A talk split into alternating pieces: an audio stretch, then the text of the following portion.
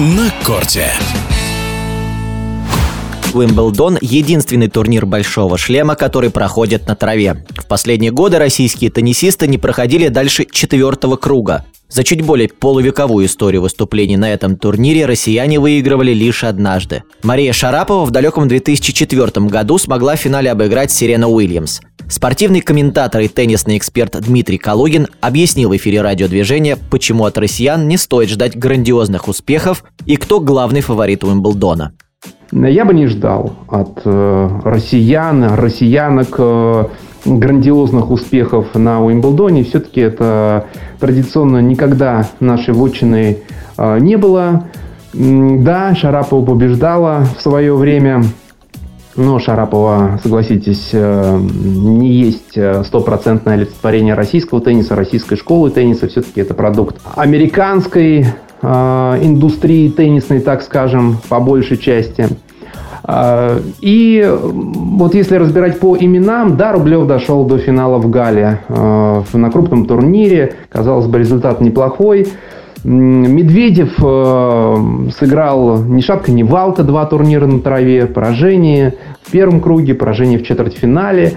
Не думаю, что будет сильно лучше на Уимблдоне, если вообще будет. Я думаю, что если один из наших теннисистов пробьется в четвертьфинал, то это будет хорошо. Если два пробьются, то это будет отлично. Напомню, что Карен Хачанов, еще один наш топ-представитель Уимблдон, пропустит из-за травмы. Что касается девушек, то здесь то же самое. Трава не является коронным, любимым покрытием для наших ведущих теннисисток Кудерметовой, Касаткиной, Потаповой.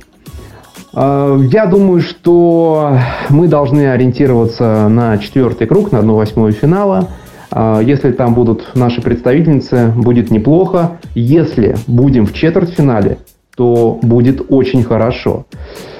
А что касается глобального прогноза на Уимблдон, то вопрос, наверное, нужно так ставить. Выиграет ли Новак Джокович этот Уимблдон? И пока, к сожалению, наверное, скорее да, чем нет. Почему, к сожалению? Потому что Джокович, в общем-то, в таком возрасте уже находится и продолжает сгребать эти чашки больших шлемов, устанавливать рекорд за рекордом. А новое поколение, вот, казалось бы, Алькарас, мощный, классный, задорный, талантливый, на деле показывающий лучший теннис. Но все мы видели, что случилось в личной встрече с Джоковичем на Ролан Гаррос. Не выдержал ментально Алькарас, и это тут же сказалось на его физике, на судороги, травмы, и не смог бороться на все 100%.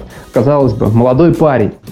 Так что, на первый взгляд, видится так, что Джокович может выиграть очередной свой титул на Уимблдоне, где любит побеждать, умеет побеждать. С другой стороны, вот все основные силы, которые будут противостоять Джоковичу, и Алькарас, и итальянцы, Синер, Музетти, может быть, в меньшей степени. В Медведева на Уимблдоне тоже не очень верится. Например, тот же Фриц, американец. Вот они в хороший день для себя на Уимблдоне, мне кажется, могут очень сильно потрепать нервы Джоковичу, а может быть, даже и победить. Но будет ли этот хороший день для них? И будет ли этот день плохим для Джоковича? Вот в чем вопрос.